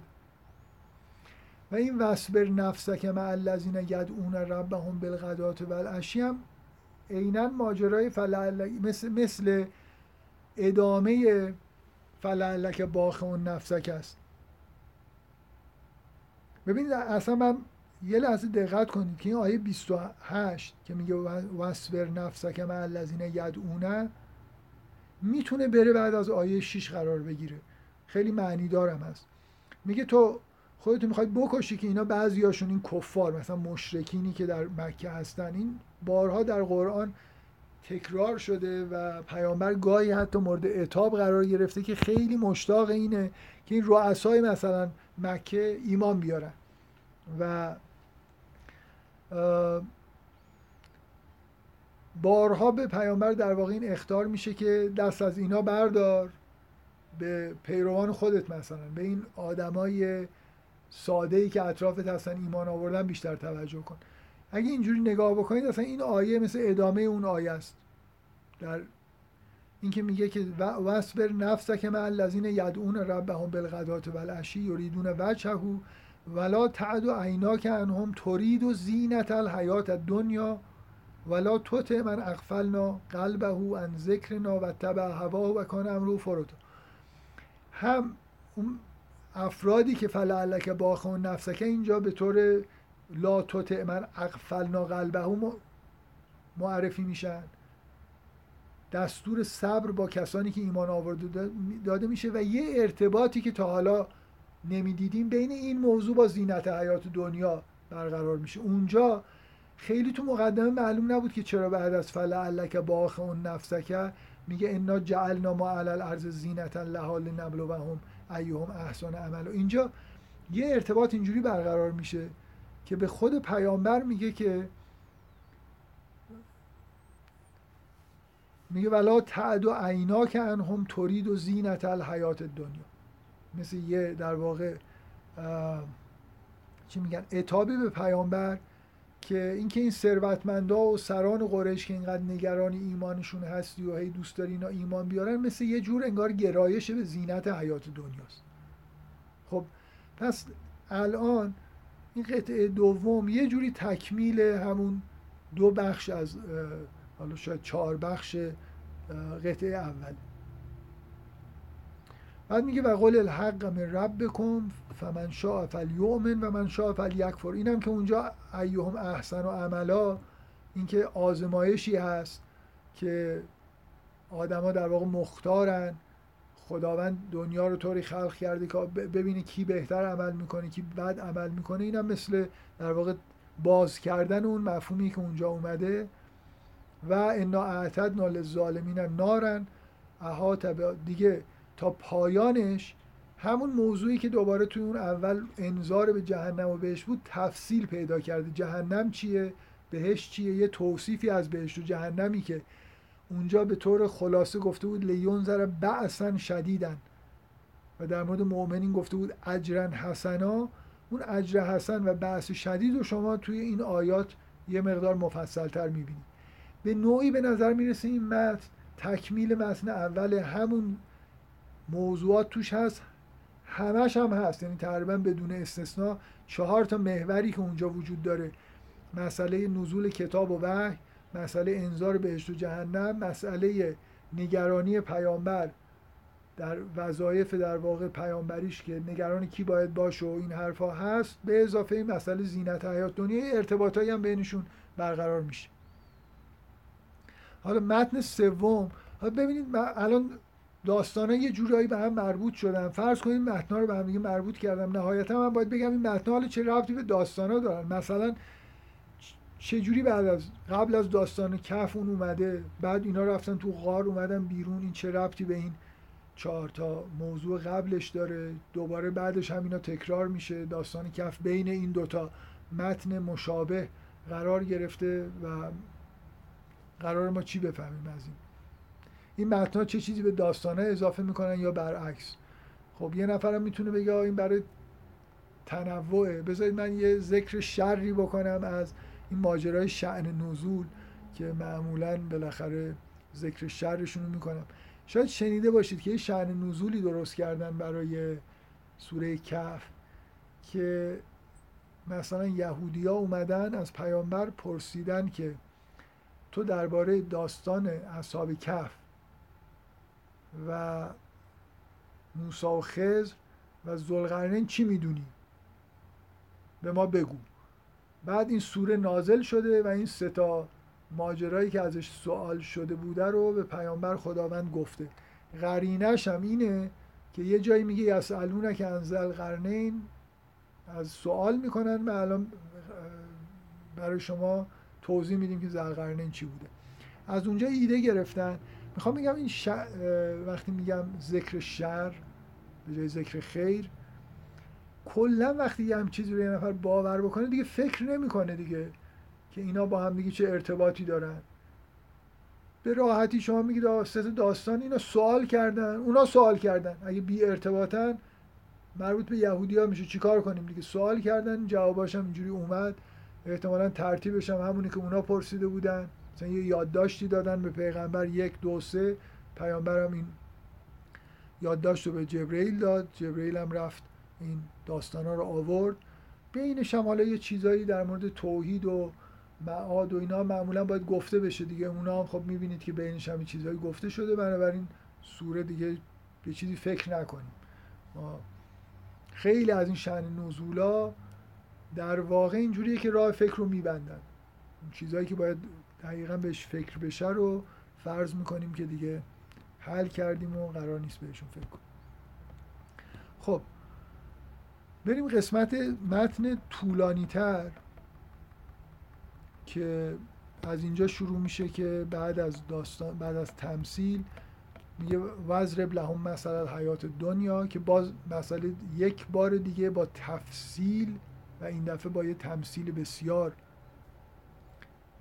جالب درباره حیات دنیا این آیه 45 و 46 به شما خیلی عمیق میگن که حیات دنیا چیه؟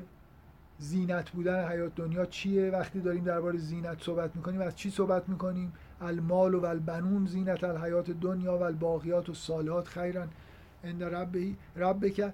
این چیزیه که در واقع مجدد می‌بینید که یکی از تمهای یکی از چهار تا تم اصلی که توی اون قسمت بود اینجا عینا اشاره شده بهش و تکرار شده. باز دوباره تم حشر و قیامت و یوم نسیر الجبال و تر الارض بارزه اینکه اینا میان عرضه میشه به اعمالشون کتاب کتاب اعمالشون میاد که لا یغادر صغیرتا ولا کبیره. یه بخش میانی در واقع اینکه این انذار انجام شده قبل از اینکه اینا به بهشت و جهنم برسن صحنه های اینجا میاد که تکمیل می‌کنه اون چیزی رو که در واقع در قبل گفته شده.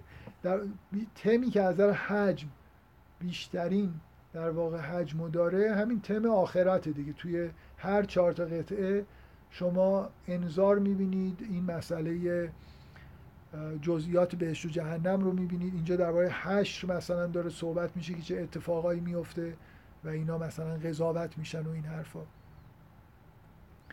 یه, یه چیز من قبلا گفتم که یه بعضیا ممکنه تو تقسیم بندی این سوره اختلافی داشته باشن. اینه که آیا این تک آیه‌ای که به داستان آدم و سجده ابلیس اشاره می‌کنه رو یه داستانکی بگیریم و این متن رو دو قطعه بکنیم یا نه؟ از ظاهر خیلی پیشنهاد خوبی نیست و این رو بهتره که چون چون ببینید داستان به این معنا نقل میشه داستانی که نیست اشاره ای میشه به مسئله سجده ابلیس بر آدم بلافاصله نکته ای که میاد افتتخذونه و ذریته اولیاء امندونی که مسئله شرک مسئله ولد گرفتن مسئله ولایت که در واقع یکی از همون تماییه که وجود داشته و اینجا هم در واقع بلافاصله داره. داستان رو نمی‌خواد تعریف بکنه به این معنا که حالا بخوایم بگیم که اینو جدا کنیم و بعد اصلا این تعادل هم از بین میره دیگه. یعنی شما متن قبل از این داستان دو تا از اون تما رو داره. و متن بعدش هم بر نمیگرده به همین چهار تا تم. بنابراین یه مقدار به نظرم پیشنهاد خوبی نیست. این در واقع مشخصا در مورد مسئله اتخاذ اولیا ولد گرفتن شرک اون چیزی که در واقع انظار در موردش داره انجام میشه صحبت می‌کنه. دوباره برمیگردیم به یعنی در واقع این می‌خوام بگم این قسمت میانی نباید جدا بشه. برای اینکه از و یوم نسیر الجبال تا پایان آیه پنجاه و سه مسئله باز بهشت و جهنم و قیامت و آخرت که تم اصلی این متناییه که متنای چهارگانه ای که داریم در موردش صحبت می‌کنیم از نظر حجم حداقل. وزن بیشتر در مورد که این انظار چیه؟ انظار به شرک داره تعلق می‌گیره و بشارت به مؤمنین داده میشه. اینا چجوری قضاوت میشن؟ چه احوالی دارن؟ بهش چجوری و جهنم چجوری؟ این اصل ماجرا اینه. یه تم کتاب و وحی داریم و یه تم زینت و حیات دنیا داریم. و یه چیز بینابین هم که اون حالتی که در مورد پیغمبر نقل میشه که در واقع مثل پیوند بین کتاب و زینته برای خاطر اینکه الان دیدید که چجوری این نگرانی پیامبر در مورد ایمان بعضیا به زینت دنیا ارتباط پیدا کرد. خب دوباره بعد از آیه 53 ولقد صرفنا فی هذا القرآن من کل مثل و کان الانسان و اکثر شیء جدلا. مجددا برمیگردیم به مسئله کتاب و توضیح اینکه چی میشه که مؤمنین در واقع انسان ها ایمان نمیارن و در مقابل آیات خدا می ایستن و اینکه در واقع اون کفر و اون آدم هایی که مؤمن نمیشن چرا مؤمن نمیشن؟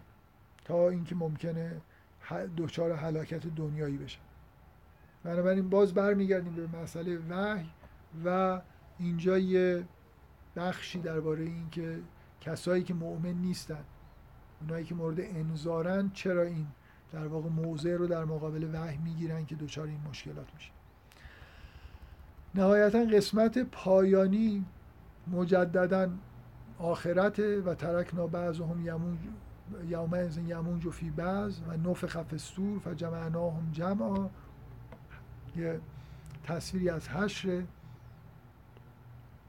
آیه بعد از این که میگه اف حسب الذین کفروا ایتخذوا عبادی من دونی اولیا مجددا مسئله شرک یه جا به صورت اتخاذ ولد بود. یه جاهایی به صورت همین مستقیما گفته میشه که او گرفتن اولیاء. و آیات پایانی آیه‌ای که قل هل ننبئکم بالاخسرین اعمالا که مثل همون آیه قسمت قبل در واقع حالت این افرادی که جهنم میرن رو داره توصیف می‌کنه و کسایی که به بهشت میرن. باز مجددا اولئک الذین کفروا. فلا نقیم لهم یوم القیامت وزنا یا ان الذین آمنوا و عملوا الصالحات کان لهم جنات الفردوس.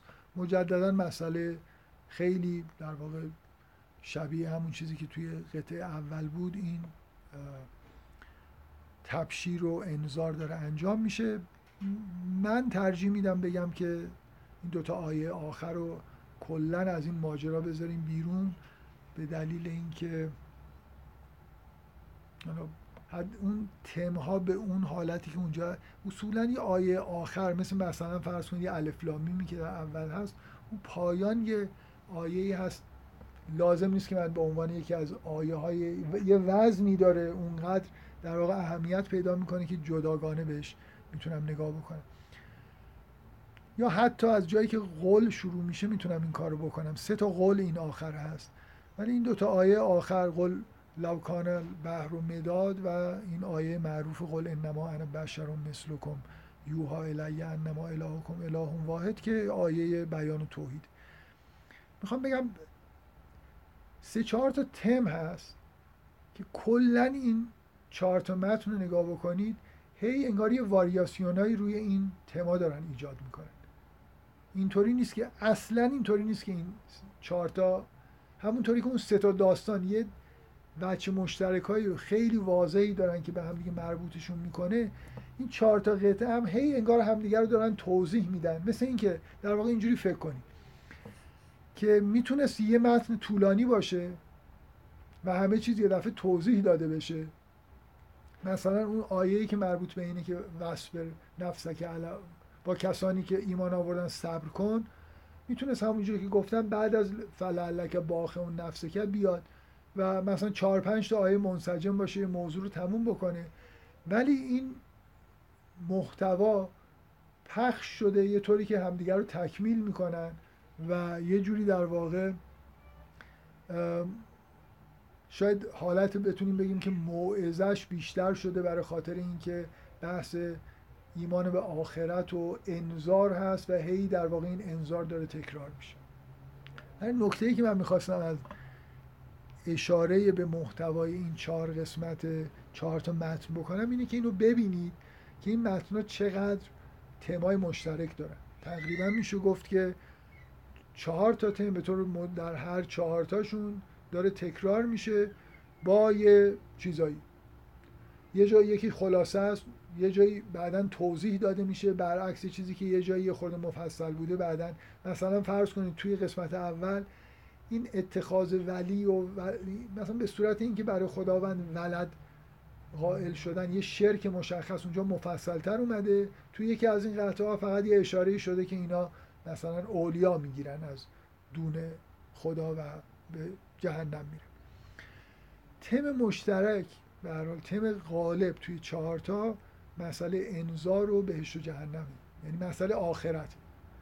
از اصلا علت این که اینو من میگم اینه که شما وقتی یه سوره رو آیه اولش رو شروع می‌کنید میگه که الحمدلله الذی انزل علی عبده الکتاب ولم یجعل له عوجا قیما لینذر بعثا شدیدا من لدنه و یبشر المؤمنین. اصلا از اول آیه اینه که اینو فرستادیم که به شما انذار بکنیم بعثا شدیدا و اینکه مؤمنین لهم اجرا حسنا ما کسی نفیه ابدا. این میشه یه تمی که تو ذهنتون تو این سوره میمونه به صورت پررنگ. حتی اگه حجمش این قدری که الان هست نبودم این مسئله که این کتاب اصلا اومده. بنابراین این سوره هم همین کار قرار رو بکنه برای شما. که کار خوب بکنید. ایمان داشته باشید. کار خوب بکنید. اگه کار بد بکنید دچار مشکل میشید. این چیزیه که در واقع دعوت به ایمان به آخرت و اینکه اعمال نتیجهش رو بعدا در یه جهان دیگه می‌بینیم. این چیزیه که در واقع تو این سوره پررنگه بسیار پررنگه می‌بینید تو هر چهار متن مفصلا در واقع اشاره به حشر اشاره به اینکه چجوری اعمال رو میسنجن اشاره به اینکه در بهش و جهنم چه خبره. می‌بینید که هی بست پیدا می‌کنه این چیز مختصری که اینجا به صورت بعثن شدیدن و اجرن حسنا رو توی قطعه بعد می‌بینید اینکه چجوری قضاوت میشه اینکه عمل صالح و در مقابل کسانی که عمل صالح ندارن مشرکن چجوری قضاوت می‌کنن؟ اینا رو همش در واقع به طور مبسوط توی قسمت های بعد می‌بینید. من بنابراین تا اینجا اون تمثیل بذارین اون تمثیل هم یه ارتباطی بدم. بریم حالا سعی بکنیم که بازی دورنمای کلی از سوره به دست بیاریم. تمثیل بسیار بسیار به هایی که توی این چهارتا داستان ها رو الان من به غیر از اینکه به طور کلی بگم که خب داستان ها توحیدی هستند و اینجا طبق همه جای قرآن توحید خیلی توی این قطعه ها مشخصا بهش اشاره شده تو این چهار تا متن. واقعا نمی‌تونم بگم اون محتوایی که در مورد داستان رو گفتم مستقیما با این متن چه ارتباطی دارن ولی تمثیله به شدت مربوطه. اصلا تمثیله چیزی نیست به غیر از بیان داستانی مفصل اینکه زینت حیات دنیا چیه و چجوری آدما رو به شرک می‌کشه و چه خطری در واقع وجود داره وقتی شما حیات دنیا رو ابدی فرض بکنید. قبلش مسئله زینت گفته شده بلا فاصله بعدشون تمثیل آبی که از آسمان میاد و این زینت حیات دنیا رو در واقع انگار به وجود میاره و در قسمت اول شما اصلا عین این و انا لجائلون ما علیها سعیدن جروزا. آخرین آیه متن اوله و چیزی که تو اون تمثیل هم می‌بینید همینه دیگه. یه باغهای به شدت زینت داده شده. مال مالی که طرف اینجوری بهش نگاه داره می‌کنه احساس ابدی بودن بهش دست داده و توی همین که انا لجائلون ما علیها سعیدن جروزا چیزی که اون اصلا فکر میگه من فکر نمی کنم اینا از بین برن. اینو در واقع شما می‌بینید که اون تمثیل با حس خیلی شدیدی اینو در واقع تقابل بین این آدمایی که دارن انظار میشن و تبشیر میشن و در مورد زینت حیات دنیا اونجا دارید می‌بینید. بنابراین اگه اون سه تا داستان نبود این چهار تا متن رو بذارید کنار اون تمثیل خیلی به نظر روشن می‌رسه که اون تمثیل با این چهار تا خیلی ارتباط واضح و خوبی داره. ولی چه ارتباطی بین تمهایی که توی خود این متن هست با هم دیگه؟ حالا کم و بیش میشه گفت این خیلی مبهم نیست ولی بین اون محتوایی که تو داستان ها هست با این چیزی که اینجا می‌بینیم در واقع تو این متن وجود داره. ببخشید می‌خواید یه بار دیگه اگه کسی پرسشی داره بکنه یا ادامه بدیم؟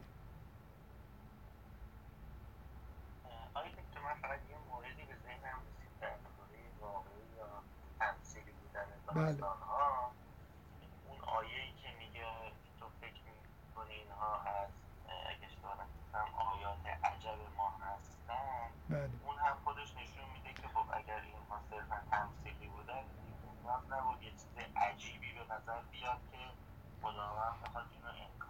که آره خب طرف میگه که داستان عجیبم داریم دیگه. مثلا من یه داستان بنویسم بگم آقا شما فکر می‌کنید داستان عجیبی نوشتم مثلا شما بگید آخه یکی دو تا نشانه نیست. ببینید اصلا من و شما نباید دلیل بیاریم. من نکتم اینه. توپ تو زمین کسیه که می‌خواد بگه یه چیزی واقعی نیست. اگه یه نفر می‌خواد بگه وضوع واقعی نیست غسل واقعی نیست نمی‌دونم. داستان واقعی نیستن اون باید بیا توضیح بده. من چرا توضیح بدم که چرا اینا واقعی هستن؟ فرض ما بر این اگه کسی نگه الان من دارم با شما صحبت می‌کنم فرضمون اینه که داریم درباره واقعیت ها صحبت می‌کنیم. مثل دیفالت ارتباط کلامی بین آدما اینه. و اگه کسی دلیلی نداشته باشه نباید از این خارج بشه. من نکتم اینه که کسی که می‌خواد بگه تمثیلی باید دلیل بیاره. صد تا چیزای مثل همین که شما میگید که نمی‌خوره به اینکه مثل این آقای عبدالعلی بازرگان در مقابل آقای دکتر عبدالکریم سروش و این به اصطلاح نظریه چی میگن؟ نظریه رویاگونه بودن وحی و این حرفا. یکی از چیزهایی که میگه میگه که این که در سوره قیامت اومده که لا تحرک بهی لسانه که لتعجل بهی ان علینا جمعه و قرآنه اینکه پیامبر نگران اینه که این چیزها رو تکرار داره می‌کنه که بهش خطاب میشه که این کار رو نکن. این نشون میده که کلماتی وجود داشت. من والا فکر می‌کنم که کسایی که یه نظریه میدن و دلیل مشخصی هم براش ندارن به معنای واقعی کلمه یعنی حتی یه دونه دلیل موجه به نظر من ارائه نشده برای این نظریات این شکلی. خب اینا باید توپ تو زمینشون بمونه. یعنی من بلافاصله احساس وظیفه نکنم که برای واقعی بودن داستان یا برای اینکه وحی کلام نازل می‌شد و اینا دلیل بیارم. مثل اینکه اینا یه دیفالت های تثبیت شده ای هستن نه توسط اکادمیسیان های مسلمان. به وسیله بشر اینکه من یه چیزی دارم میگم فرض بر اینه دارم در مورد واقعیت صحبت می‌کنم. بر نکته ای که میگید کاملا درسته. یعنی اصلا من این نکته گفتم حالا به شما میگم که دلیل نیارید ولی سعی کردم خودم انگار دلایلی ناخودآگاه آوردم. و اثر این داستان از بین میره. یعنی من وقتی که واقعا یه جوانهایی رفتن توی غار یه مثل فیلم مستند دیدن فرقش با فیلم داستانی چقدره؟ یه واقعه رو اگه واقعا اتفاق افتاده اینا رفتن تو غار 309 سال اتفاق و برای همین به قول شما داره میگه که آیا فکر می‌کنی اتفاق عجیبی بوده؟ من آیاتنا عجبا. جز آیات خداونده. چجوری داستان حکایت بسازیم؟ چجوری جز آیات الهی محسوب میشه؟ لابد واقعیت داره که جز آیات الهی. به هر حال نکته اصل ماجرا اونه. هیچ کس انکار نمی‌کنه که ممکنه بعضی از داستانها یا حتی احکام قرآن تمثیلی باشه. خیلی خوب ممکنه باشه. دلیل بیارید ما رو قانع بکنید که اینجا رو باید تمثیلی در نظر بگیریم. یا از توی متن ترجیحاً یا خارج از متن. مثل همین یه نفر می‌تونه الان واقعا یه نفر بیاد اینجوری بحث بکنه. آقا زلقرنین تمثیلیه چون ما خارج از متن که می‌دونیم که خورشید در گل نمی اگه اونجا نوشته بود تو داستان. که زلقرنین به جایی رسید نه اینکه مشاهده کرد وجده ها اصلا رفت یه جایی توی داستان اومده بود که زلقرنین به جایی رسید جایی که خورشید در یعنی خداوند به ما می‌گفت جایی که خورشید در چشمه غروب می‌کرد. خب می‌تونست یه دلیل خارج از متن باشه که داستان تمثیلیه چون ما می‌دونیم یه همچین واقعیتی وجود نداره پس نمی‌تونیم داستان به عنوان واقعیت بخونیم. حالا بر نکته ای که گفتید مخصوصا من شاید اول خیلی دقت نکردم. این که میگه این آیات نا عجبا نه اینکه داستان عجیبیه. چجوری حکایت می‌تونه آیت خداوند باشه؟ لابد واقعیتیه که جز آیات الهی بوده. مردم مثلا دیدن این 300 نفر این این اصحاب کف رفتن و برگشتن این جز آیات الهی بوده. خب باز سوالی هست؟ یه میکروفون روشن شد. خب بریم سراغ اینکه آیا ارتباطی بین داستان ها و این متن هست؟ بذارید من اینجوری بگم که به نظر من ارتباط اصلی اینه. تم اصلی این متن رو بگیرید آخرت که واقعا هم همینجوری هست. یعنی اگه یه تم بخوایم بین این سه چهار تا تم انتخاب بکنیم آخرته. حالا مفصلتر وقتی وارد جزئیات سوره بشیم من اینو سعی می‌کنم توضیح بدم. تم اصلی رو بگیرید آخرت و وقایعی که قرار در جهان دیگری برای ما اتفاق بیفته. حشر و قیامتی هست و بهش و جهنمی گذاشته میشه و ما اعمالمون نتیجهش به ما در واقع برمیگرده.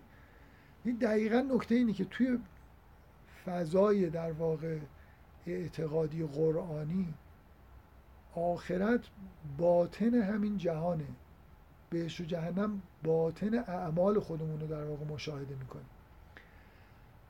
این اینطوری نیست. این این تصور تصور قرآنی نیست که دنیا مثلا فرض کنید یه دادگاهی تشکیل میشه و بعدا آدما اونجا به یه مجازات های قراردادی محکوم میشن. اونایی که به بهشت میرن اعمالشون بهشون داده میشه. اونایی که به جهنم میرن اعمال خودشون رو می‌بینن. اعمال زشتشون اون شکلی در واقع بهشون داده میشه. بنابراین آخرت غیب همین جهانه. ما در یه جهان شهادتی داریم زندگی می‌کنیم که بعد از این مدتی اسرارش هویدا میشه. پشت پردش هویدا میشه. همین الان که من دارم خدای نکرده مال یتیم می‌خورم این اولین بار بود تو این سخنرانی ها من یه چیز بدی رو به خودم نسبت دادم. معمولا می‌گفتم که این مال یتیم که دارید می‌خورید حالا نمی‌دونم چرا اینجوری شد ماه رمزون شاید. این مال یتیم که یه نفر داره می‌خوره قرآن میگه که داره آتش می‌خوره. یعنی اگه چشم احتمالا اینو شنیدید که یکی از مراحل رشد عرفانی اینه که آدما به جایی می‌رسن که حقیقت اعمال رو می‌بینن. علت اینکه گناه نمی‌کنن اینه که واقعا اگه آدمی ببینه که مال یتیم خوردن یعنی آتش خوردن باطنش اینه خب نمی‌تونه بخوره دیگه. به همون دلیلی که آتش نمی‌تونه بخوره. بنابراین یه ارتباط نه چندان پیچیده اینجا وجود داره بین نمایش غیب در داستان ها و نمایش غیب در ما, ما یه مقدار عادت کردیم به این آیاتی که در مورد آخرت صحبت می‌کنن. و اینا رو به صورت پرده برداری از غیب انگار نمی‌بینیم. در حالی که همینطورن.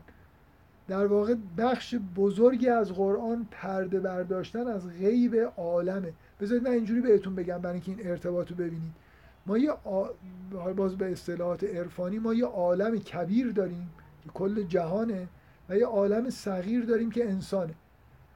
مثل اینکه داستان ها غیب اون عالم صغیرن. همین عالم انسانی که داریم زندگی می‌کنیم توش این جامعه ما حتی یه پرده هست که یه آدمای پشتش دارن یه کارایی می‌کنن.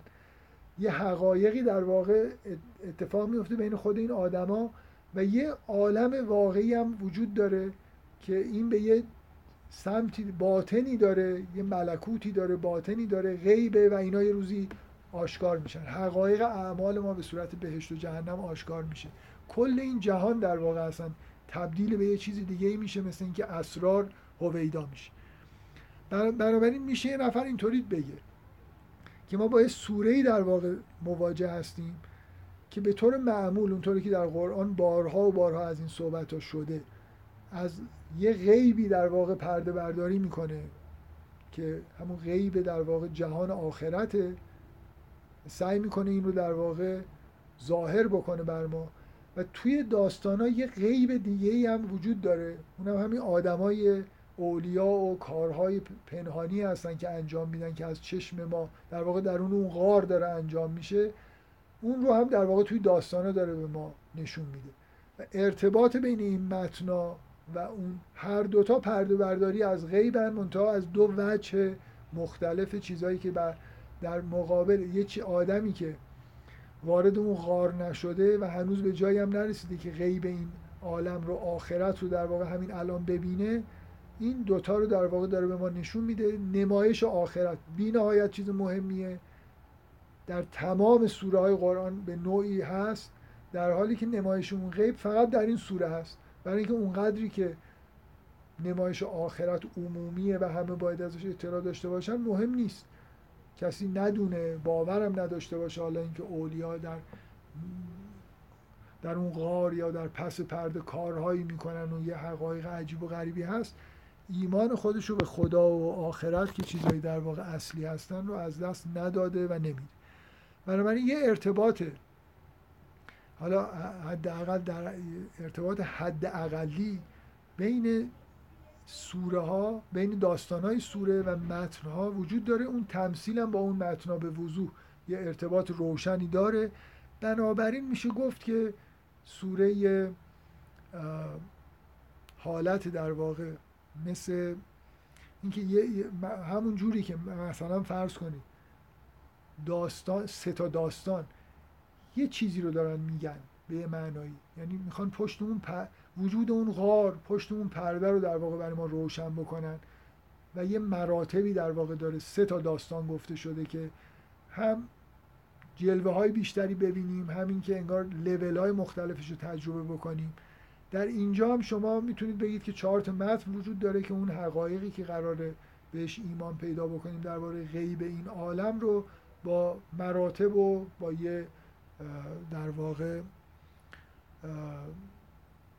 زیاد و کم کردن و به اصطلاح حالت هنری این رو بیان می‌کنه. بنابراین می‌تونیم بگیم که با سوره منسجمی که کارش پرده برداری از دو نوع در واقع چیز پنهانه در دنیا.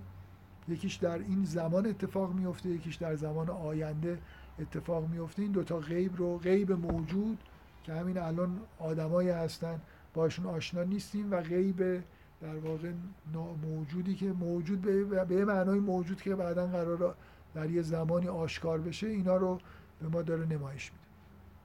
این کلا فکر می‌کنم مقدمه من بود توی این جلسه که یه فضای کلی در واقع از سوره رو سعی بکنم بهتون انتقال بدم.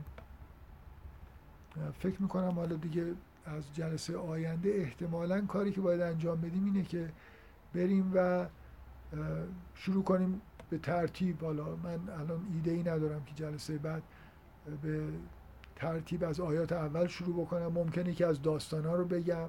هر جوری که حس کنم اون چیزی که می‌خوام بگم بیانش راحت تر میشه.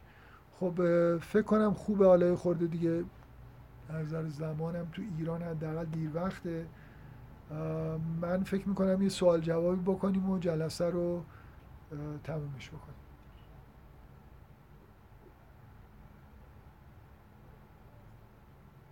چرا هیچ میکروفونی روشن نمیشه؟